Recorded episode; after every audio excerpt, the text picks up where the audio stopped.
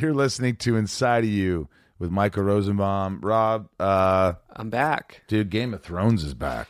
I'm back. Game of Thrones is back. Have you been watching it? I have been. I've been pretty excited. This, I mean, it's not Sunday yet. Episode three has Yeah. not happened, And but it will have by the time this is out. And I don't want to give anything away, but uh, things are building up. So no, we're not going to give any spoilers here, but I'm just saying things are building up that you know shit's going to go down, and everybody's got these. You have these Deadpool's, like who's going to survive the, you know, who's going to sit on the throne. yeah, you would. It was 20, you wouldn't even do it. You had to answer. You had to but I- answer I- like yeah. forty questions. All Can I still online. do it? No, Well, no one's died. Doesn't Well, matter well, because- well, well, well. because you know part of the questions are what episode did they die. Oh yeah. So yeah. you're eliminating two of six. But you know what? I think Sansa, Jon Snow, and um, Arya might be the final three. All right. So who do you think is going to sit on the throne at the end? I'm gonna have to go with. I mean, Podrick. no. Daenerys is gonna Daenerys. is gonna is gonna try and kill Jon Snow, and then Arya is gonna kill her. It's gonna be this weird bloodbath, and I and I have a picture. I have a feeling of Sansa crawling up to the throne, bloody and just like, Hmm. and, and crawling up, and she's the last one there. Anyway, it's going to be exciting. I can't wait till the final uh, final episodes. But our Well, guest today. Uh, you didn't ask me what I. oh yeah, I who do you think. think's going to be on the throne? Um. Well, it's tough because I don't. Th- I don't think it's gonna be a happy ending. I don't. Tyrion's di- dying. think Tyrion's dying. he's dying. I don't think the Starks, as a whole, like they're not all gonna live and then have the throne. I think Daenerys getting the throne is. Anyway, today we've got a great guest, David Nutter. He directs He directs three of the last six Game three of of the last six, one, and four. He uh, directed a lot. He directed the Red Wedding. He uh, you're gonna have get a lot of insight if you're even whether you're a filmmaker or not. You're gonna get a lot of insight. This guy has directed over 20 pilots have gone to series. Some of those snuck by. I don't know, like Smallville, Smallville. Uh, Arrow, uh, Supernatural. This guy is a legend. David Nutter. Anybody and everybody in the industry knows him. If you don't know him and you're out there in the Midwest where I grew up, just listen because it's gonna you're gonna find it interesting. He's a really interesting guy and such a likable guy. Let's get inside David Nutter. It's my point of view. You're listening to Inside of You with Michael Rosenbaum.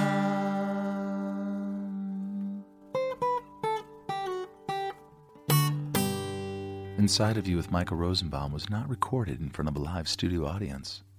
This is a real treat for me. Thank you for allowing me to be inside of you, David Nutter. Come right inside. There's plenty of room. Al and Miles, who created Smallville, they uh, they're excited. They said, "When are you going to have us on? You have him on before us." But I said, "Hey, he's done a lot more work than you guys." No, no, that's not true. They're great guys, and Yes, I love they them. are. They're going to come on. Um, how do we meet? You remember how we met? You have to remind me. Hit me. First of all, I'm sitting with a huge, huge director. He's done so much. You know, I was looking at your resume. I didn't know this shit. I mean, I know you're not somebody who loves to talk about themselves like me, but Jack and Bobby, Without a Trace, Smallville, Dark Angel, Roswell, Sleepwalkers, Millennium, Above and Beyond, Eastwick, Mentalist, Terminator, Traveler, Supernatural, The Doctor, Arrow, The Advocates, The Flash, Deception. These are let me. These aren't just episodes of television. You directed the pilots for these show, correct? Yes, I've done sold about 20 shows. You sold 20 shows, and at one point you had 16 in a row that you sold. That when you shot the pilot, it went to series. Yes. Do you ever sit, look in the mirror and say, "Yeah, you're fucking the shit, man"? No, no, no. It's it's all about just finding the right material and finding something I can fall in love with. Do you fall in love easily? No, You've been with the same woman since what 80, four. 84? 30 years, 30 plus years. It's it's just it's crazy to me how like someone that has a body of work like this, where where they come from. Like, were you like you hear about Spielberg and you hear about these big directors and they studied at USC and they always wanted to be a filmmaker. And was that you? I wanted to be the next Barry Manilow. How's that sound? Do you know? Are you kidding? me? Are you playing with me right No, now? I'm not kidding. Because you know I'm a huge Barry Manilow fan. Well, there you go. If I can, you name five Barry Manilow songs. Mandy, Copacabana. could it be magic? Yeah. A weekend in New England. Sang that one in high school with the old story. Back in New England. Yeah. So you wanted to be the next Barry Manilow. I did want to be the next Barry Manilow. It's funny. I wanted to see him at the Hollywood Bowl a few years ago, and I called the ticket scalper. I said, I want the best seat for Barry Manilow. And the guy says, Don't worry, there'll be no problem getting him. Were you front row practically? it was fantastic. It was excellent. Did he, and he sang everything, right? Oh, he sang it all. It was He's got so much energy. He's fantastic. Did he sing even now? Oh yeah. When I have, and so you're a singer. Well, I started off as one. Yeah. Do you still sing? Does your wife catch you singing and go, "God, you're an, you have a voice Not not an not, angel"? not anymore. Not anymore. I've kind of fallen out of it and all that stuff. People don't want to. They don't want to hear it. No. Do you find yourself singing on sets, on pilots? Well, it's crazy. I, did, I just was at uh, a concert at the Hollywood Bowl. Had Michael McDonald, I was there. Kenny Loggins, I was there. and Chris- Christopher Cross. I brought 50 of my friends for my of course, birthday. of course. I knew every song. Wasn't it amazing? It was fantastic. It was a great concert. I keep forget not in love anymore. Oh yeah, fantastic. See, I love it because you're around my age, Exactly. right? And I'm you, older, much older. You're much older. Yeah. How old are you? Fifty-eight. Are you 58? Yeah. You have such a soft, sweet face. Soft, sweet, young face, David. you do. You look. Doesn't he look young? He doesn't look 58. He just I nods. only, feel, I only feel fifty-eight. You feel 58. Yeah. No, no. What it was, was it was the fact that uh, in high school I, I sang and I, it was musicals, the whole thing, acted, and the whole deal. I loved doing that so much. I went to college. I was a voice major, and then when I got into college in first year of college, and I realized, realized that I'm not going to do what I want, be what I want to be. I'm not gonna, not that good. Then I started writing music. I started maybe the business of music, and did that. None of that really was something that turned me on. And in 1980, I took a filmmaking class because I was going to maybe write music for movies Right. and the roll up your sleeve process of making movies and I wrote music for this little movie I did. I said maybe I can touch an audience through that. Through music, through Yeah. score, Through score a next John Williams. Well, exactly, with Thomas Newman or something. But then I decided through directing, if I just wrote my because was more of a blue collar profession in some respects at that point, it was just hard that hard work. And I was at a film school in which they had a lot of equipment, but not a lot of students. Where was this? University of Miami, Florida. Hard to get into. No, not at all. It wasn't. wasn't much of a film school at all. Try getting into Western Kentucky University. Exactly, Easy, exactly. pretty easy. Yeah.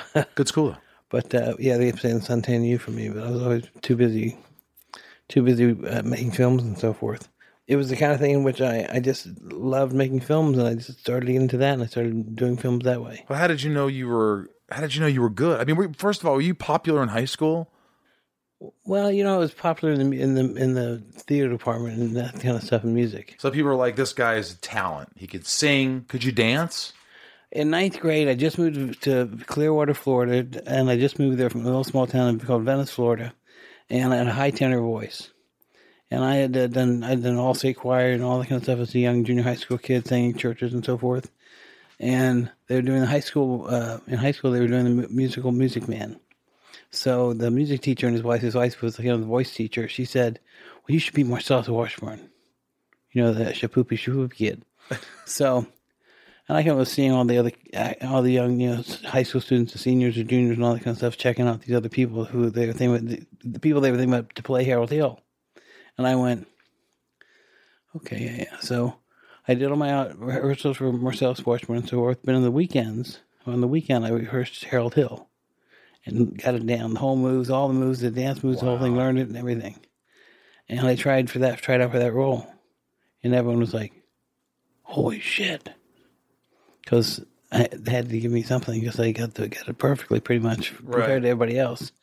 And from that moment on, I realized that if you work hard enough and really focus, dreams can come true.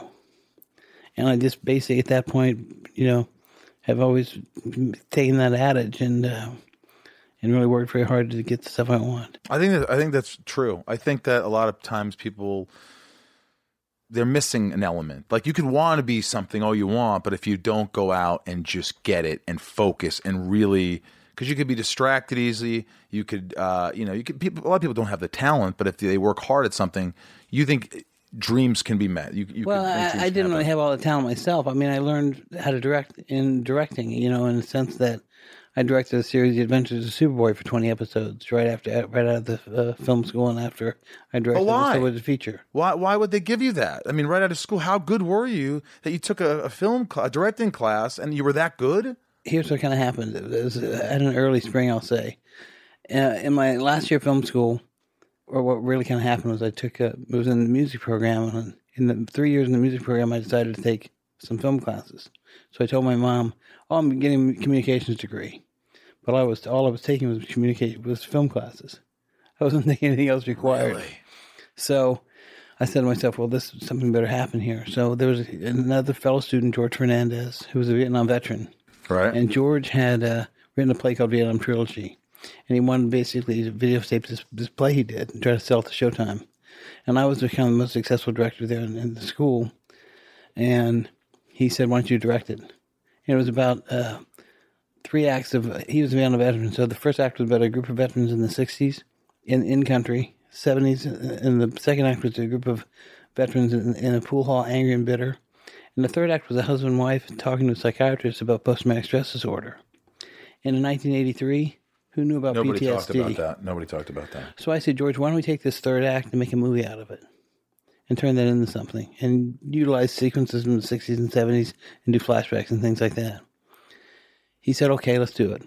We came out to Los Angeles. I was kind of reminding myself coming up to your place tonight, driving along Mulholland Drive, and we rented a room at the Chateau Marmont. We were auditioning actors and the whole thing. But there was one actor I wanted to hire that I'd only seen him in one movie. And I'd heard that he was uh, you're not working a lot. He had five failed pilots in NBC. He just got out of, out of uh, AA and just got into AA and was someone that no one really thought much of. But I had this feeling. Who was it? His name was Don Johnson.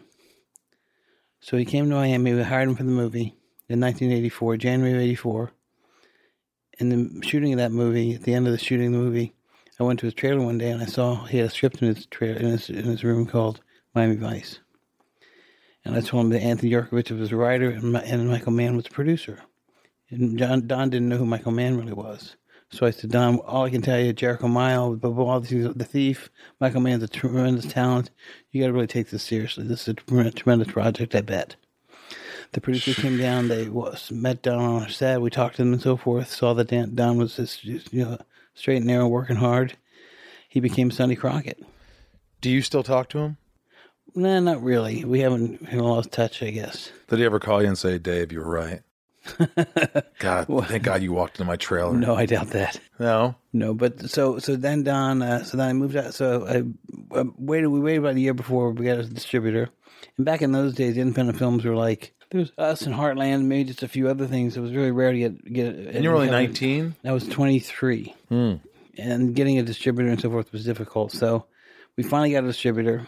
The film moved, I moved to Los Angeles in 1986, thinking that oh, this is going to really happen for me now because we had great reviews and great responses and so forth. And it was the thing in which uh, one thing about the movie that was very successful was the fact that we were playing it at vet centers and veterans were seeing it for the Oh, first time. yeah. Veterans were watching this movie, and they were like in tears. How powerful is It, that? it was really quite something. It was the kind of thing in which David Sheehan was a film critic at the, for KNBC out here, and he he basically I heard David Sheehan's going to review your picture tonight. So I'm all excited. Sit down and watch the TV at 11 o'clock, 11.15 he comes on. And he says, well, you know, I wouldn't have gone and seen, it was a Thursday night, he does, he does a review. And I wouldn't have gone and seen this movie except for Don Johnson, of course, was on Sun- Sonny Crockett on, on Miami Vice on Friday nights. Blah, blah, blah, blah, blah. But all I can tell you is one thing. Ceasefire is a major achievement in modern day screen dramas. I was like, wow. Heart So just It stopped. just stopped. Um, and I said, "Well, this is going to be something that's going to happen for me, I guess." I got an agent. I started to take meetings and so forth, and and and and, and so on and so forth. And but the problem was, I wasn't a writer. I didn't have that next project. Didn't have that like, what's that? What's next? What's what do I want to do next? What do I do Yeah. next? And I'd say, I don't know, but I'm ready. right. So I should have kind of gotten into television because that's kind of where that kind of thing was was happening. That I should have gone into, but I didn't. So I basically I waited a year. Couldn't get arrested directing traffic. I used to play golf when I was in junior high school. I hadn't played golf in high school. Didn't play golf in college Play golf in L.A. in Los Angeles. What else am I going to do? I'm a, direct, I'm, a. I'm a director, right? I can't do anything else. You know, when you're a director, you're you're jack of all trades, master of none. Right. So I uh, went up on a Monday afternoon, Sunday afternoon, went and played golf with two buddies of mine. Some guy joined us. This guy was Patrick Hasburgh. He had just created a new show called 20 and Jump Street. 11 years prior to that, he was a ski instructor in Aspen, Colorado. A ski instructor. Yes, for Michael Ovitz, for Mike Eisner, and Stephen Cannell. Three big, uh, big wigs at the time. Stephen Cannell took him under his wing. Patrick had created Hardcastle and McCormick, which was a hot TV show at the time. And Patrick started to ask me questions. I was kind of bitter at the time. I'd been out here a year. I didn't think I'd ever work again or what would happen. Did you tell him about the review, the great review? I, did, I didn't I would have brought that up first. Well, I'll tell you what happened one year ago. yes, exactly. We had a great round. I played a great round of golf. Shot like an 87. I really kicked everybody's ass. It was fantastic. We went to, went to the bar afterwards, and he says, "I'm going to give you a call tomorrow." I said, "Oh, great. Yeah, sure, sure. Right, whatever." The next day, my agent called me, and he said they want to hire you to direct an episode of 21 Jump Come Street. on. That that easy? You play golf, you were personable. Steve Beers, the producer, he called Steve Beers, the producer, and said, Steve, I want you to hire David Nutter to direct an episode. And Steve goes, okay, well, I'll get his movie. We'll take a look at it. And Said Patrick no. said, no, hire, Hire him. him. I was in my fourth day of prep in Vancouver for my episode. And Bill Nuss, one of the producers, walked in my office and he goes, you did go to film school, right? And you're like, yes, but you never directed TV.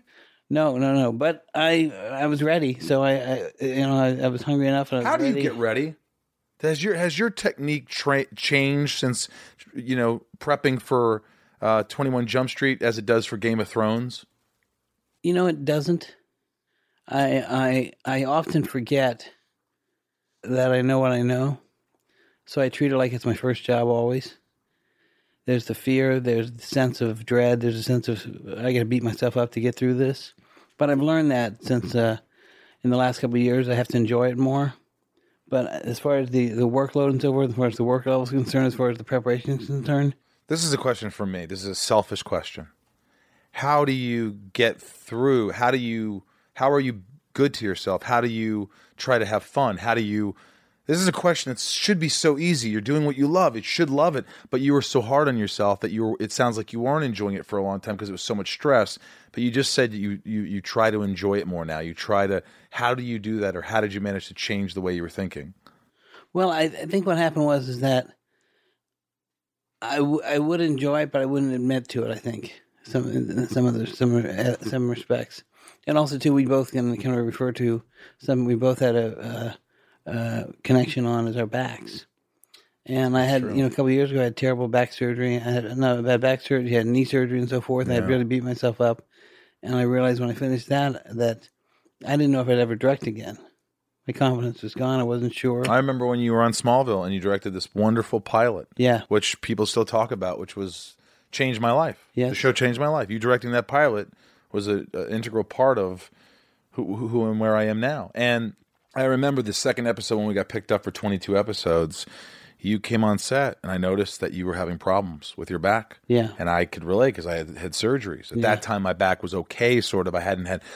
I just remember people don't understand when you're in pain. If you have friends who are in pain or back pain or neck pain or whatever it is, if you don't have it, you cannot understand it.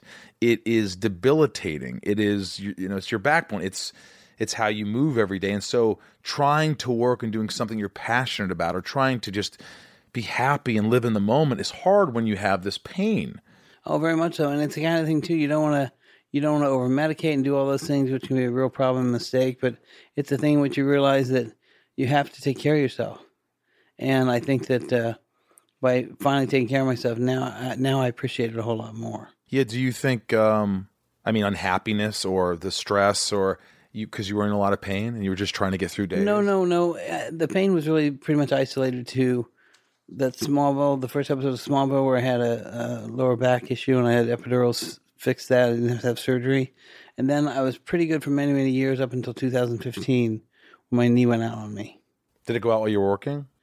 It, start, it started to hurt me on the end of Game of Thrones, Which episode? which was uh, episode 509, 5, 510, which was the final two episodes of season five, where Jon Snow was uh, is killed and uh, and uh, Dany saved by the dragons, and the Walk of Shame occurs, and lots of things can happen. So you're directing the biggest episodes of the year for the biggest show on television, and you can barely get through it. Is that what you're telling me? No, it wasn't so so bad. But but when I came home after after finishing that in December, I had to I have a commitment to go direct a pilot. So I went to Atlanta to direct a pilot called uh, Containment, about a virus that takes over Atlanta for C- to the CW, and then it started to hurt. And it didn't really kill me. It, get- I didn't go down until basically I, I was packing to leave to go back home. I got to the airport and I realized I couldn't walk to the to the gate. How long did, did you end up having surgery? Yes, I had surgery right away. They said you can't wait any longer. You're going to lose feeling in your leg. I had need. I had what was the doctor called avascular necrosis, where you have bone on bone. Oh my issues in god, your it cartilage just is all sounds gone. awful. So I did that, and then uh, my back kept, kept hurting because I thought it was just walking incorrectly because of the knee, and realized it wasn't that at all. So I went back in, and in October I had the uh, bone fusion in my lower back. But then a year goes by because that bone fusion didn't hold. The screws weren't big enough, so I had to get screws, bigger screws the next Christ. year. Inside of You is brought to you by Rocket Money. I love Rocket Money. You know why? Because everyone should have Rocket Money because it just helps you save money. How many times do we have subscriptions that we don't even know we have anymore and we're paying so much money? Just throwing away money, Ryan. I I found one. You and you did it. You told me I got Rocket Money. I, I I found one. It. I'm embarrassed to say how long it's been going on, but thank you for finding it. My God, it was embarrassing. yeah, because it's like you want to watch some show and you go, oh, I have to subscribe to this uh, this streaming dev- uh, whatever, and you you start streaming the show, you watch it, you leave, and you forget. After this trial period, it kicks in and they're charging terrible. you ten bucks a month. It's, it is embarrassing. You know, seventy five percent of people have subscriptions they've forgotten about. Before I started using Rocket Money, I thought I had, you know, like oh, I have like five subscriptions. I could not believe it when they showed me I was paying for like four extra. Uh, between you know streaming devices and fitness apps, delivery services, it's never ending. And thanks to Rocket Money, I'm no longer wasting money on the ones I forgot about. Rocket Money is a personal finance app that finds and cancels your unwanted subscriptions, monitors your spending, and helps lower your bills so that you can grow your savings. Rocket Money has over 5 million users and has saved a total of $500 million in canceled subscriptions, saving members up to $740 a year when using all of the app's features. Rocket Money will even try to negotiate lowering your bills for you by up to 20%. All you have to do is submit a picture of your bill, and Rocket Money takes care of the rest. They'll deal with the customer service for you. And I like that. Stop wasting money on things you don't use. Cancel your unwanted subscriptions by going to rocketmoney.com slash inside. That's rocketmoney.com slash inside. rocketmoney.com slash inside. This show is sponsored by BetterHelp. I don't know how many times I have to talk about this, but it's so important. If you're sitting there right now and you're stressed or you're anxious or you have a lot on your mind and you just bottle it up and you don't know what to do, it's going to come out and it's not going to come out in great ways all the time. Um, BetterHelp has helped me substantially. Ryan here have been using it for a while. And I, you know, don't you notice when you don't use BetterHelp, when you don't have therapy? Oh, the weeks where I miss a session? Of course, yeah. Yeah, it's just it's it's it's like the more you talk about something, even if you don't think you have anything to talk about, things come up and it puts your mind at ease. And we all carry around different stressors, you know, big and small. And at times we keep carrying them around rather than processing them and letting them go. When we keep them bottled up, it can start to affect us negatively. Therapy is a safe space to get things off your chest and figure out how to work through whatever's weighing you down. Therapy from BetterHelp is helpful for learning positive coping skills and how to set boundaries. It empowers you to be the best version of yourself. It isn't just for those who've experienced major trauma, it's for all of us. If you're thinking of starting therapy, give BetterHelp a try. It's entirely online, designed to be convenient, flexible, and suited to your schedule. Just fill out a brief questionnaire and get matched with a licensed therapist and switch therapists anytime for no additional charge. I think people think, oh, what if I don't like my therapist? If you don't, you switch them. It's that easy. Get it off your chest with BetterHelp. Visit betterhelp.com slash inside today to get 10% off your first month. That's betterhelp, H-E-L-P dot com slash inside. How do you remain happy? Because I, I've had a lot of issues, and I'm just like, God, man. Sometimes it's just hard to be. You just you're on set all day. You're talking to people. You're living your life. It's probably got to be a pain in the ass for your wife to be like, oh my God, he's in pain. He's like, I'm sure she feels for you, but she's probably it's probably hard on her. Well, being on the other side of it now, it was very difficult. It was pretty much, it wasn't a good thing. Yeah. It was not a good thing at all. But I think that uh, we have to experience the darkness to appreciate the light. I think that's that's wonderful. I We really do. that, that there is a light. Sometimes you think there's not, Yeah. And I think that's important to know that hey, you're through going through something tough now, and that's how I try to look at things. When Oh, things very are- much so. I mean, what else are you going to do? Say, oh, it's going to be like this forever? No, you just say, okay, well, tomorrow's going to be a better day. Yeah, well, what happened was that I did season five of Game of Thrones, and then I took season six off, and I said I would come back for season seven, and that's when um, my bone fusion didn't hold. So what happened was is that I had to turn that down, and it broke my heart. And then December of two, two, December of 2016, I just had my second back surgery. Was I was feeling better. I wasn't 100 percent at all and we had talked about, oh, come back for season eight, come back, come back, come back. And I said, yeah, yeah, but they have to see me. So at Christmas time, uh, my wife and I went to Australia, where she's from, to see her family. And I said, well, if we're going to do that, I need to stop and see my family too. And was, they were in Spain shooting.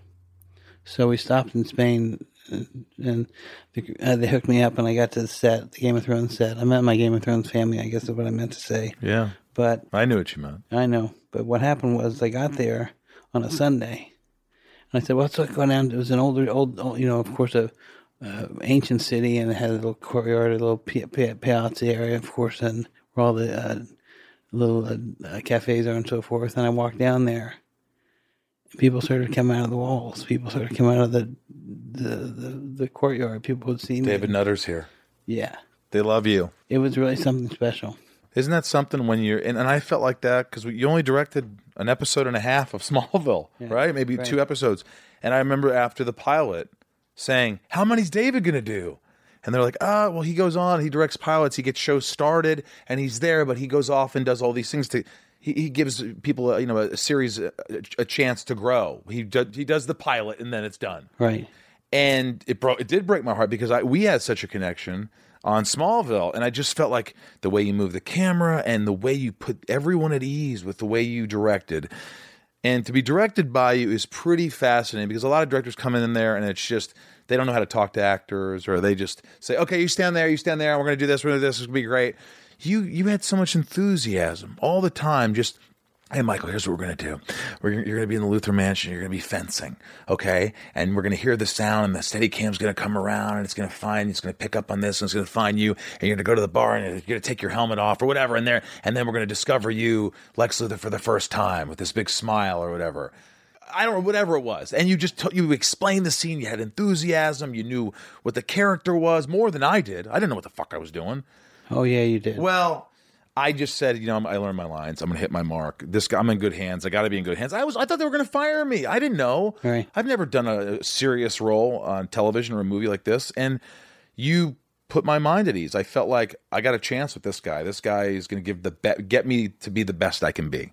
Well, you know, Michael, you're, you're you were such an amazing talent, and to realize that you were willing to shave your head for this role, which is a pretty massive deal, seriously, and, and you're willing to give that up for it, that I wanted to make sure that you had every opportunity to to shine as I knew you would. Well, you know what what happened with me on, on as far as the pilots are concerned, it was kind of interesting. My, my first pilot I directed was a thing called Space Above and Beyond for Morgan Wong, who uh, did the uh, 20 Jump Streets and brought me onto the X Files. And I did the my first pilot was a big two hour shot in Australia, and um, I did that pilot, and then I was going to stay on as producer director, and it, it, something didn't work out con- contractual or something. I didn't do that. So the next year, I, I started reading it, the materials and so forth. Started to read feature scripts, the whole thing, and I went back to the X Files because that's where the best writing was. So I went back to the X Files, did that, and then I, uh, after doing that, I then hooked up with Chris Carter. and I did the Millennium Pilot with Lance Henriksen, which was a pretty hot and busy, pretty cool show at the How was he to work with? Was he easy to work with, or was he tough? Chris? Lance, Lance Henriksen. You know, it was interesting. Lance was he he, he let me. He, he's a was such a pro, and his character was so specific. You know, Chris Carter is always very specific with his, with his writing, and he just he went out he went out and did it. The, the the the the most interesting part was the fact that when we finished shooting the pilot, because the Frank Black character was so so in a sense into himself, so in a sense dour, so much so little emotion and so forth. He kind of so was sitting there by himself and kind of, kind of kept saying, "I don't know if I did anything," you know. And one of the examples of that was there was a big scene in which where he's basically explaining to all these cops and so forth about the Frenchman who's the serial killer. You know what he's like and why he's his way he is. And he starts going into the verse of French literature and yada and all these various things and so forth. And he starts telling the story and so forth and moving his hands. And Chris comes over to me and he says, you know, people who talk like this are trying to, trying to sell something with their hands moving. People with their hands in the pocket are bored. So he should just basically say the words with his hands at his side. And Lance couldn't do that Wow. because it was very difficult to just tell. I don't know actor, if I could do that because Yeah, I talk with my hands like a human tell, being. Tell an actor put your hands down to your side and just tell everybody That's just impossible. You know, And and Lance did it. Twenty thousand feet later, he did it. But, but he. But what's interesting was this: was the fact that Lance so inhabited this role, and it was also important that that in order to do that, we did lots of research. I'll go back to Don Johnson and Ceasefire. I spent six months in, in vet centers, going throughout the country, uh, sitting in vet centers and talking to guys. I was 23 years old. I had no idea what that what that was all about. The the movie uh, played in, in all these theaters, and, and vets for, were coming out in tears. They did a Today Show episode about about that film, how it affected veterans.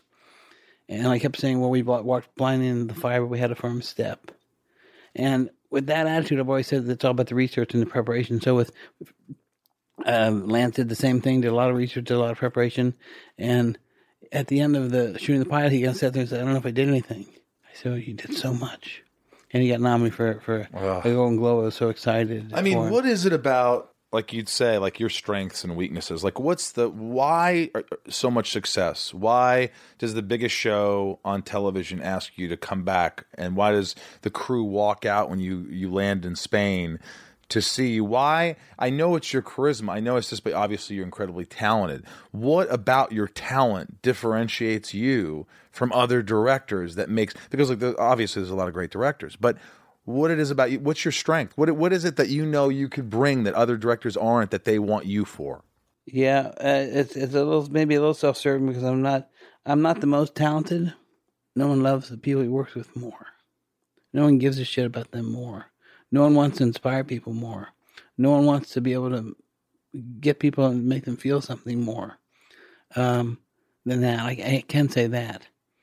Uh, it's been a thing where, for my own self, is you know, and you may have been involved in this when the Smallville pilot or whatever, but always at the end of a show, when I finish shooting a show, I get really emotional. You do. I remember you crying. Yeah, I get I get going, and because it's really quite something. Because everyone gives their gives their gives their soul to to, to a chance, and, and put the gave me the opportunity to to like to trust me, and that's something I take very very seriously. I take the trust. I take that that very very seriously with people, and I, and I also let them know that it matters to me, that they matter to me. And that's that's what I felt. But the, but there's even something beyond that. I think all that translates on screen because you care so much about them and their characters and their work that maybe that's what the talent is. Well, I think so too. I think it's a situation in which, um, if you, if you, if you're not feeling it when you're shooting it, you can't expect the audience to catch it. You know, it's, it's the type of thing which we, when I did the Red Wedding for Game of Thrones, the the big sequence at the end of the show, I shot it in a way that the last shot of the sequence was Catelyn dying, and just before that, Robb Stark dying. And so what happened was the fact that uh, we shot out the build up, shot out the build up, and order set up in a way and ordered and so forth. And he was, of course, he was shot with arrows, and then his wife was, was stabbed in the, in the stomach and she went to the ground and she's bleeding to death. And he was shot with arrows. and He crawls over to his wife, and as he's kind of leaning, you know, hunched over his wife before he uh, gets his final knife by Roose Bolton, he starts to look at her and see her blood flowing out of her, and she's dying. And I started to speak to him about love and relationships and all that kind of whatever. And he started to go, get very emotional. And I called cut, we finished and so forth. And I turned around, and all the makeup and hair girls were in tears. And I realized at that point, I'd realized that before, I think, too. But I realized that if you're not that far into it, how can the audience be that way? And what was so satisfying to me, what was so nice to feel, was when the when they did all the audience reaction videos of people seeing the end of the, of the Red Oh Have you seen those, Rob? I have By the way, this is Rob. David. Hey, Rob, how are you, buddy? Rob started young. I'm 46, no kid. Look at him over there, 29 with a kid. It's amazing. 30. 30. Yeah, but uh, so so to me, it's always been a situation in which it's really that's all I got is that. I showed a girl I was dating that scene. She goes, "I don't want to watch Game of Thrones. I don't. I'm not into all that uh, old ancient shit." And I'm like, "You have no idea. Just she goes, no, I'm not watching. I go, you know what? Then I swear to God, may I dropped it right and I go, how about you watch a scene with me? A 10 minute scene. Will you watch that? Uh, out of context, you're just gonna. And she sat down and I showed her the Red Wedding. I showed her the Red Wedding. I go, I don't care. You're going to watch this because I can prove to you what a great show this is. That's the scene that came up. And I watched that. I made her watch it. She goes, I had never seen the show. I didn't want to see the show. I'm not into TV. And she was in tears. She was in tears. Just in one scene without knowing anything that's going around, who these people are, hasn't been invested in these people. And that shows you how powerful to me, that scene, I say to this, and I'm not saying this because you're here, is not only the best scene probably in TV history. Okay, that's how I feel. I feel like Game of Thrones is the best show in the history of television. And and I didn't want to watch it either to begin with. I was four seasons back, and my friends all said Rosenbaum, you have to watch. And I was like, I don't, you know, I don't watch a lot. T-. And we all sat down here and they watched me. They wanted to watch it with me, rewatch the show so they could see my reaction because they knew what their reaction was when they first watched it. Sure. So when I watched this, I try to tell people it's like watching a major motion picture, like when Gladiator came out with Russell Crowe. Sure. It's like seeing Gladiator every week. So true. That's what it's like. The impact that show has had on millions and millions of people. But for me, it's just like I get. I'm watching a, the production value, the acting, the story. It's just the best thing. And so, anyway, I don't know where I got with that. No, but uh, but such amazing writing and so forth, and you know every character wants something. Every character has a, has a, their own mission in their own life, has their own agenda, which is fantastic because so much of the time you don't get that kind of depth and and and, and degree of, of, of difference in characters and, and uniqueness in the characters and so forth, and and their actors are all so spot on. They're fantastic. Who is your favorite? You can't say because you're going to go back. You're going to go back and direct three more, right? No, the seasons. It's all over now. You're done, It's all done. but you've done it. Yeah. I've So you've directed I, I've three directed more? three of the final six episodes of the series. I know you can't tell me anything, right? Because HBO, Game of Thrones, they'll kill you. Oh yeah, I'll be dead. But can you? Can I try to get something from you? You can try. We're Okay. try. Is there a moment like the Red Wedding where I'll be like, "Oh fuck"? Will the audience be "oh fucked" at least a couple times in that six episodes? I promise you, yes. Yeah, yeah. yeah. You looked at me. I More wish than could twice. s- I wish you could More see than your more face. than twice. Like, who lives? if you had one person, Rob, who would you want to live? Mm-hmm. Me, I know the Hound. Don't say anything. But the Hound to me, he's that's my favorite character. I don't know what, what it is about him, but that he's a fucking badass. I love when he says, "You're a cunt. You're a cunt. You're a cunt." You know Tyrion. what I'm talking about? Well, I'll, I'll tell you, Tyrion. He's he's Tyrion? he's the greatest. But I'll, I'll tell you a story about Roy. Roy was an actor that uh, played the Hound? the Hound. Of course, he's he's just tremendous. Well, I came on the second season, and that had a little issues with with his his acting, his performance, and and he hadn't done a lot of acting and so forth. He had a great look and hadn't done a whole lot of acting, and and there was a sequence that he was supposed to do, and someone else actually did the lines for him and so forth, whatever, and. And then they said, "Well, David, you have a big scene with him, and we want to, you know, spend some time with him and so forth, and and get him to like, you know, hopefully, uh, whatever." And I watched all the stuff, and I sat down with him. I looked at him. We talked for a few minutes, and I said one thing: "I said, quit acting. He'll be just like Clint Eastwood. Just say the fucking words." And that's what he started to do. He, He would just, just- say what he wanted to say. From that on, they thought I was like a magician or something. Because you told them to just do nothing, be you. Yeah. I was like, I, I heard crazy shit. Like he lives in the woods. Like oh yeah, yeah. He, he's like a mountain man. Yeah, he is. He uh, he he basically uh, he's definitely. Uh, there's a great story I heard where he and Gerard Butler and uh, there's this guy from Iceland who who I worked with once who I thought was, he's he's almost like a uh, Arnold Schwarzenegger, real handsome, good looking, big muscle guy. Right. Where the three of them went out to go went out to the wilds of Iceland, and uh, Roy and and uh, Yuri, who was the two guys, they went off to look for firewood to kind of make some fire. As they did that, Gerard Butler left the car, car the battery on in the car because he was waiting in the car for them, keep keep warm. And by the time they got back, the battery was dead. So basically, they got back, and Roy went off into no man's land for, for like many miles to go get. And Roy had left, just walked through the woods for Yeah. Miles on end. Yes, then he came back with a with a wheelbarrow and, and, a, and a battery for the car. and that's who he was. That was him, absolutely. I want to meet that guy. He's a fantastic guy, He's a big guy. a very big guy. Yeah, he's my favorite. Uh, I mean, did you were you intimidated directing Game of Thrones when you first started? I mean, because you've looked, like, you, I've your body of work is ridiculous, but I mean, this is like, did you know what you were getting into? Like, what was your first episode? Uh, year? Oh, shit, it was season two. It was one of episode three or four or five or six or something. One of the middle episodes. Were you nervous? I was. I'm always nervous. But this is even bigger than nervous. This is like, Well, you know, I have to tell you, uh, Game of Thrones wasn't Game of Thrones yet. In a sense, season two, it hadn't gone up to that, but it was. Uh, uh, I knew how good it was just from from everything I'd seen it and so forth. But and I was, I'm always very nervous, you know, no matter the situation. But you know, it's a situation you just got to jump in. And I also realized this is the fact that actors want to be directed. they do, don't They they? want to know from the director that the director's there watching what they're doing. if you don't say anything, it's, God, it's like, oh my God, what's going on? Seeking the truth never gets old. Introducing June's Journey, the free to play mobile game that will immerse you in a thrilling murder mystery. Join June Parker as she uncovers hidden objects and clues to solve her sister's death in a beautifully illustrated world set in the roaring 20s. With new chapters added every week, the excitement never ends. Download June's Journey now on your Android or iOS device or play on PC through Facebook Games.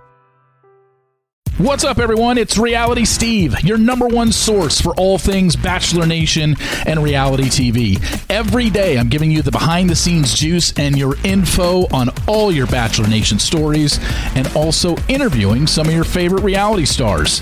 My name has been synonymous with spoilers, but I'm so much more than that. Give me a listen. The Reality Steve Podcast, part of the Believe Network. Just search B L E A V on YouTube or wherever you listen. It's interesting. You know, I, years ago I did Band of Brothers, and these young actors, there were so many of them at the time, and they've all many of them become stars. You know, Michael Fass, Michael Fassbender, James McAvoy, all these guys. And uh, what happened was is the fact that they would I see these guys shoot a scene, and then you'd hear cut, and all these young guys like standing around, okay, what's happening now, whatever, right? So what I started to do was I came in, and I directed episode four, and I started to do these big scenes with all the actors. And after I'd finished the scene, it was either a great action sequence or something cool would happen, whatever. I turned to the guys and I'd say, "Butter, baby." It just came out. I don't know what that was. Just let them know that it was really fantastic. Just to let them know at the time that they did a great job because they weren't getting any of that. And that helped probably substantially. They liked it. For, for many years after that, they look at me and say, "Butter, baby." Butter baby. Isn't there some actors that just go, let me ask you, has there ever been an actor who just like, I don't need your direction. I don't need your approval. I know what I'm doing. Fuck off. Um, yeah, but none of those. Anybody that's ever said that to me is, is not much of an actor. Really? So it's never been one of the greats. It's never been a great actor who gives you shit. It's always the shitty ones. You know, I've directed James Gandolfini, Edie Falco on Sopranos, and and you know even George Clooney I've you know, worked with you know, on before he was even before he already directed And always I directed gentlemen. Brad Pitt before he did. What'd you uh, direct it with Brad Pitt? What happened was is that uh, go back to Patrick Hasburgh, Stephen Cannell. Patrick Hasburgh not only discovered me, but they discovered a couple other guys who have much bigger uh, credits: Johnny Depp Oh, yeah. and Brad Pitt and George Clooney. He started George Clooney in the show too. Um, Brad Pitt had done a series for Patrick Hasburgh in Vancouver called Glory Days about young kids, young guys in a high school newspaper, and they basically did like seven episodes and it, tanked. Didn't do Right. anything, didn't do anything well. So Patrick, uh, after having directed the 20 Jump Street for him, he said, "I'd like you to come over and shoot like a wraparound of these seven episodes, and we'll sell them internationally." So Brad Pitt uh, is going to basically we're going to put in some makeup, make him look like he's uh, 40 years old. And this is right when Thelma and Louise was coming out, Right. when he was exploding, and um, we'll do a little wraparound for each of the episodes, and you'll direct Brad Pitt. You know, at that point he was just another young actor getting started, and he was great. He was great to Just work nice. Just wanted you to with. just Great talk work. to you. Absolutely, absolutely, so true Do you, you uh, know they, they they're all because it's a situation in which you uh you, you got to find your end sometimes with the actors and so forth you know i i, I directed the Jonathan Pryce on game of thrones Jonathan Pryce, yeah. Tony winner, uh, Emmy winner. Was that intimidating at all? To, That was very intimidating. But you know what it is? I, I like to sit down with an actor and, and spend some time with them prior to.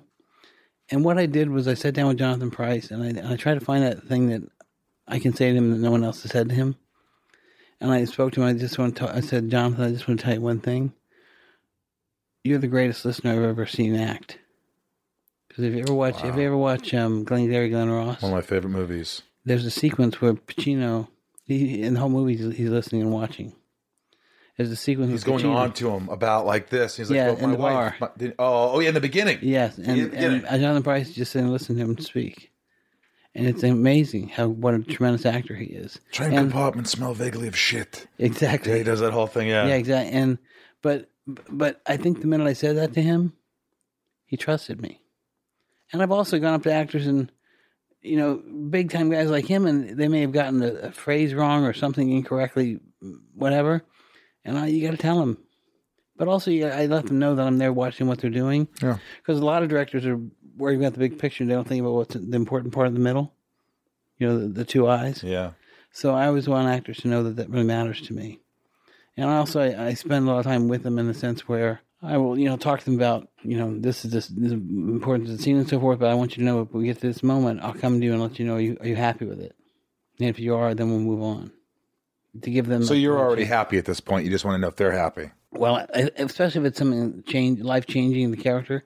You know, a lot of Game of Thrones episodes in the past, there's been situations where characters it's their last scene or the last, either their last scene alive or the last scene the actor's going to shoot. Have they ever know? Did they ever not know that? But you knew, like they weren't. Did they always tell the actors on Game of Thrones, like this, this next episode you're gonna die, or did they? Did it ever happen where they didn't tell them and they just came on set and they're like, wait a minute, what the fuck? Well, I will. I will tell you a, a rap a kind of story similar to that, but not exactly that. I directed season five, and there was the death of Jon Snow, and at the end of that, after we shot the sequence, they said, you know, we need to tell, you know, have kids say goodbye to the crew and everybody. So I go on and said that and so forth because I didn't want to know what happened next as an audience member. I didn't want to know what was going to happen in season six. If someone tried to tell me, I said, I don't want to hear anything uh, after we finished season five, I went to a, a fundraiser for Barack Obama at someone's house in Beverly Hills, and they were excited that I was there because he's a huge Game of Thrones fan. They were all big Game of Thrones fans. So I went in, yeah, you- you're there for a little cocktail thing, whatever, some lunch, whatever, and then you have your picture taken with the president. Yeah. So I walked up to, to the president and Jordan Kaplan, who's the head of DNC Finance or something, said, "This is David Nutter who directed the, the you know Rains Cast and Red Wedding and all that stuff." And then he looked at me and he, he directed something, and Barack put his hand, left hand on my right on my shoulder and shook my hand. He says, "You didn't kill Jon Snow, did you?" And I said, "Yes, sir. He's deader than dead." Then he turned away and said, "You kill all my favorite characters." Barack said Y- Yes, yes. So what what happened was is that then a year goes by, and I actually told him about the story because I saw him again at another event uh, at, Comic Con. I said this at Comic Con. People were kind of like freaked. But what happened was is the fact that a year later he came back alive, of course, and it came out in the newspapers that David Nutter had lied to the president. David Nutter is a liar. I'm going to Guantanamo Bay. That's amazing.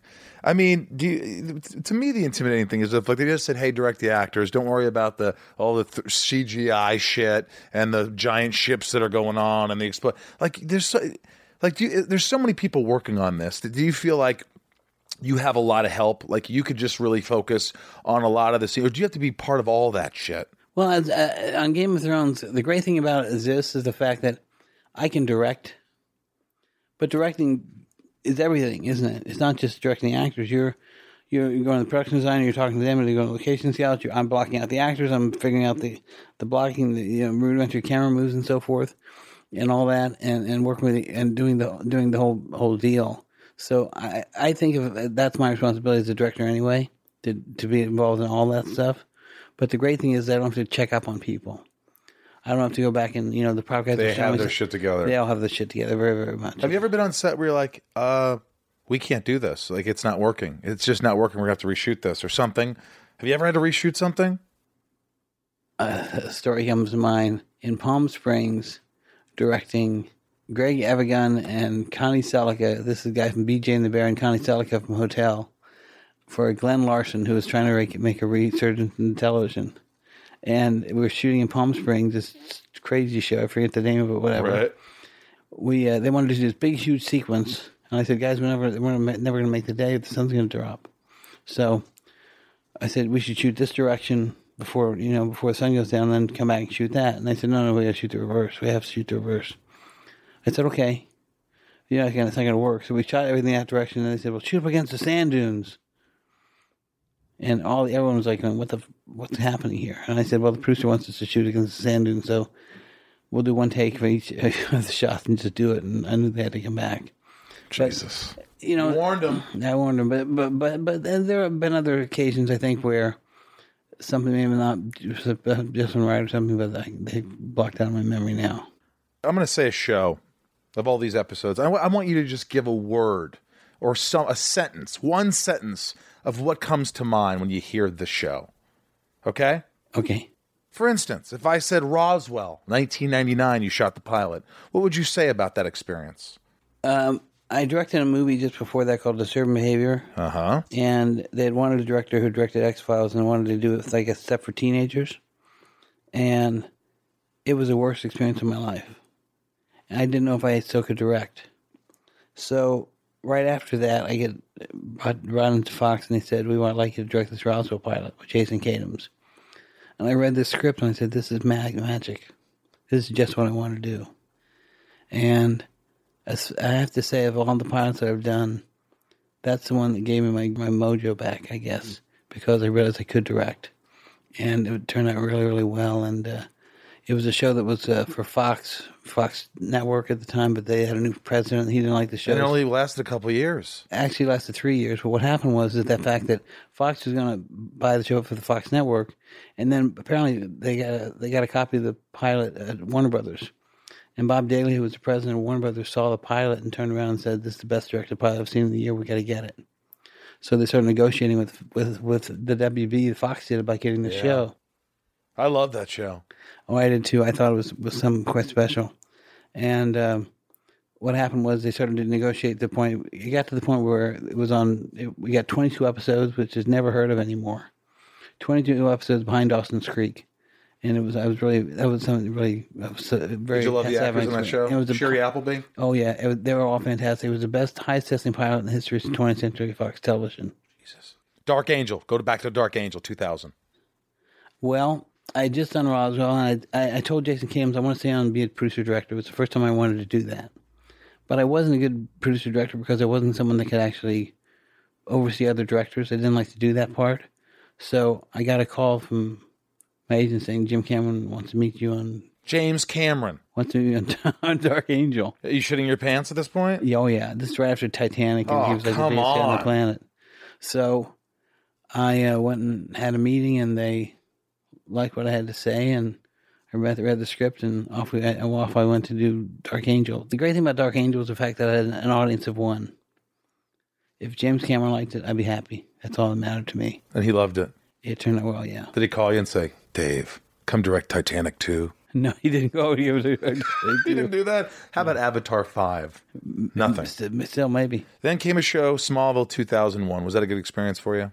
That was a fantastic experience because what happened was is I sat down with Peter Roth, and uh, he was the president of, of, of course, Warner Brothers Television. He wanted to like do the young Superman. He said, "We're not going to do Superboy. We have to do the young Superman."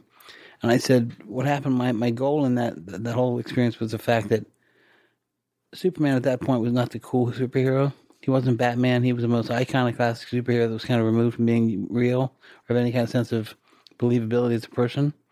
I said, but Clark Kent, as a teenager, there's a lot of things that he can't have. He doesn't know where he's from. He doesn't know where he's going. He looks in the mirror sometimes and sees a monster, and sometimes sees an angel, and sometimes there's parts of parts of his life that he really has lots of issues with growing up.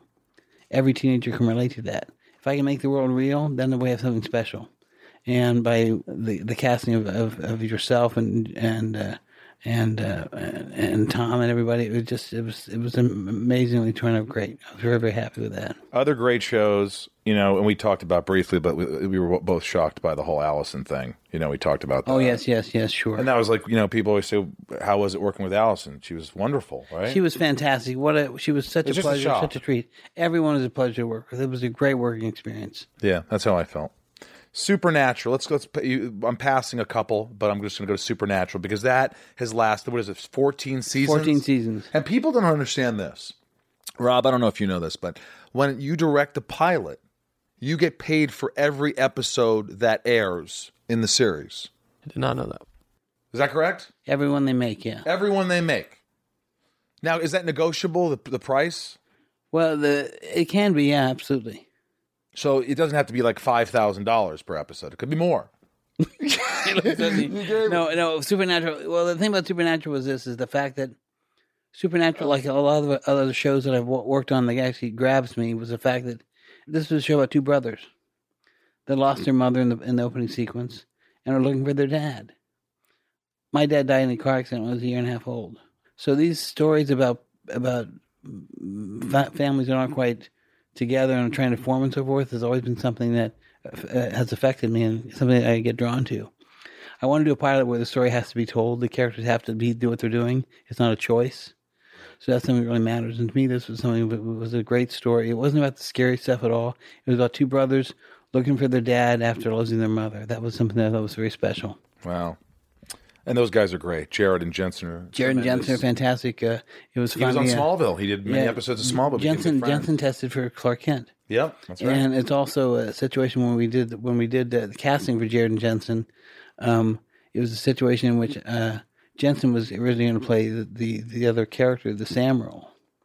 And so uh, Eric Kripke and I called Jensen. and I said, "Hey, guy, how would you like to do the?" Because we kept kind of referring to Skywalker, Luke Skywalker, and Han Solo. right. And I said, "How would you like to play Han Solo?" he said, "Sounds good to me." And of course, it's turned out beautifully. Wow. Uh, Terminator, the Sarah Connor Chronicles. Well, it was interesting. I, Jim Cameron was not involved in that, but I remember sitting down with the uh, the writer and the producer, and, and we sat down at a table for four, and I said, "This empty chair, that's James Cameron's chair."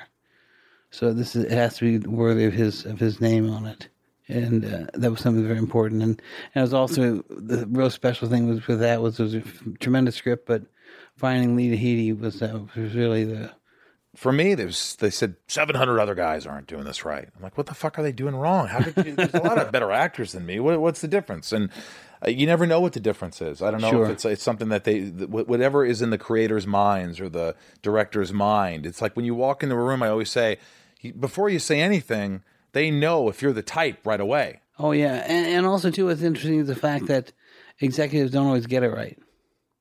You know, I, I, I did a pilot once, and I can't say what it was, but but uh, I had an actor come in and read for the role, and after he read for the role, the president of this of the of the studio, not the network or the or the, or the, or the, or the studio, but the president of the company. He was a huge. He was like the the huge, huge Kahuna, second command of this huge uh, company Right. turned to me in a small room with too many people in it and said, Dave, what did you see in this actor? And I said, well, he was this, this, and that, and all these sort of serious things I thought was very special about him. He said, I didn't see any of that. That was Heath Ledger. Wow. So yeah. that's what happened. And that guy who made that decision probably had a degree in marketing. Probably so, yes, So yes. We can go quickly here. Uh, Arrow and Flash. Arrow and Flash were, were me going, coming back to my roots of Smallville. Again, do both those shows were shows that basically started in the real world, and what happened to these characters changed them. So I love telling origin stories like that. Um, like I, I couldn't direct like the Supergirl pilot because that that feels like already a little too already there. Yeah. So to me, if I can if I can render a sense of uh, real world to it or any sense of uh, some reliability as far as the real world's concerned, I always jump at that chance and do make turn into something special. Well, those are two great experiences. uh, I just had Stephen Amell on. He was the first actor that walked in and read for the role, and I saw his picture and I said, "That's the guy." He said, David Nutter gave me a thumbs up and said, See you in Vancouver before I had been approved by the WB, the CW, and Les Moonves. But you did that. Well, that's what happens. You know, you you, you it's like uh, my wife when I was uh, met my wife for the first time. She opened the door and I fell in love and walked in the editing room or garage of the house this guy was cutting the movie in, and I laid down these film canisters and said out loud to myself, "I'm going to marry that girl. She can be the mother of my kids." It's, it's love at first sight. You have two kids. Yeah, I have two kids, and it's really love at first sight. It's one of those things where it's like that kind of charisma is quite special. What do you? What do you? What else can you do? What do, I mean, what else do you want to do? do? Will you ever retire? You're 58. You said. Yep. Do you ever see yourself being uh, retiring at a young age, or you, there's too much left in the in the mind? No, I, I think I need to work because it keeps me young. It keeps me keeps me going, keeps me excited. I need that passion, the the passion of work. I need I need that feeling. It's something that really means the world to me. It's like a second lover in a way. You got the, your wife who you love and your work. very much, very much so. It was a situation in which me coming back to Game of Thrones this year. You know, I was still kind of getting myself back on my feet uh, and coming to do the, these three episodes. I was going like, oh man, can I do it? Can I do it? Can I do it? But the minute I got the script, the minute I land, landed in Belfast, the minute I got the apartment, the minute I walked on set, I felt like a million bucks. What did you What did you do after you read the first episode in the final season of Game of Thrones? When you read, did you read all six? I actually not only read all, I, I didn't. Here's what happened: is they had a read through of all six of all the actors read all the scenes In a private room with a lot of security. oh yes, yes, very much so. Like people had to be like, make sure there's no uh, audio cassette. There's no nothing. There's, I mean, how strict is it to come in here to come into a room to do a reading? Like, did you have to go through a security thing? It was. It wasn't quite that that bad, but it was pretty pretty tight. That's for sure. What's interesting is the fact that I I was directing episodes one, two, and four, so I read one, two, three, four. I didn't read five and six. Because as a fan, you didn't want to. I wanted to hear them when they were read. So I actually got a chance to watch it that way. Did you? And I'll tell you one secret. what? Kit Harington, Yeah. he was reading it. He hadn't read it before. So in the read through, it was his first time to read some of the sequences that happened. Did any of the actors cry during the readings? Maybe they may have been in tears as other actors perform stuff. Yeah. That's ambiguous, yet really interesting. You fuck. no, but think about it. So you're saying that some people responded to other actors reading certain things For the first time. for the first time. Yeah. Did you cry at all in the reading? Did you get emotional on set? I got emotional at the end of, of like the Christmas break. I said goodbye to the crew and a couple other times. Yeah. What uh, was it the best experience you've had in your life? Yes. They're doing like six spin-offs though, right? You can do all of those? They're doing one, One. one, one, one spin off. Are you going to work on it maybe? Well, we'll see what happens. Keep our fingers crossed. You can't really say too much, can you? Uh, well, I know, I know that uh, I think it's out. Jane Goldman, who wrote uh, uh, Kick Ass and uh, the uh, uh, Kingsman, the Kingsman. Oh, yeah, she yeah. wrote the Kingsman and Kick Ass. She's wrote, she's written it, and uh, they're getting, you know, they're moving along forward to make it happen. I think. How many offers do you get a year? I wish I'd I wish my agent would tell me the truth. I'm not quite sure about that one, but I, I do have a commitment to Warner Brothers for every year to direct a pilot for them. I've had it for since Smallville. That's 2001, so you've had it for 17 years so far. How long does it last? Well, it's kind of re-upped and changed every couple years or whatever. So it's a deal. It's like, It's hey, deal, we're- and, you, and you, you know how much you're getting paid for this pilot. Yeah, yeah, yeah, yes, yes. This has been a real treat, Rob. Isn't this? Is so educational, and it's, you're an amazing human being. But you're just like such a passionate guy. And I think, you know, I always like, why is David such a great director? But and we talked about it. But I think that's it's it's your real love, your wife and your work, your family and your and your work. Well, And you know what it is is the fact that um, there's two things that work in a relationship: vulnerability and trust. And I think that if you show your vulnerability, and people can trust you, I think that they'll follow you. And they also want a Pied Piper. They want someone who knows what they're doing. They want someone who has an idea. A crew will work, and actors will work ten times harder if they know that there's a there's a plan. They don't mind doing something where they have to do, they get time to shoot an extra take or an extra scene, an extra shot or something to make them look better or to get into the shot more, as long as they know that there's a plan involved.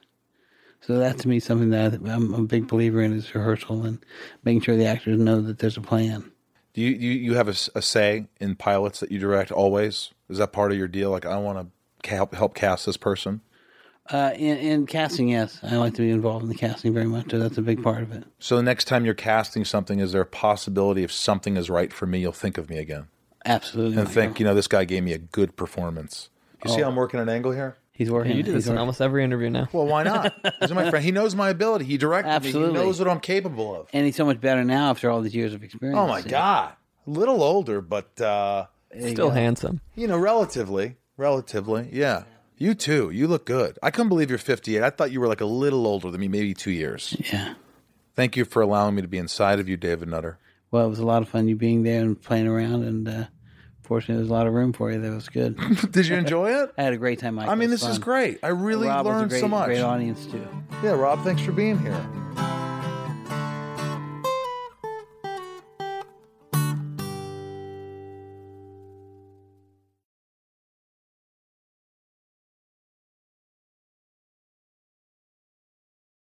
Welcome to Talkville, the ultimate Smallville rewatch podcast. Guest star Sarah Carter as Alicia Baker. Although I didn't really work with her a lot. But Tom did, and they had some real big smoochy scenes. Yeah. Can we talk about that? Could there be any more sex? What was a three page makeout scene that just kept going? Good Lord. We get it. They have chemistry. Jump in now or catch up on any of the past seasons of Talkville on YouTube or wherever you listen.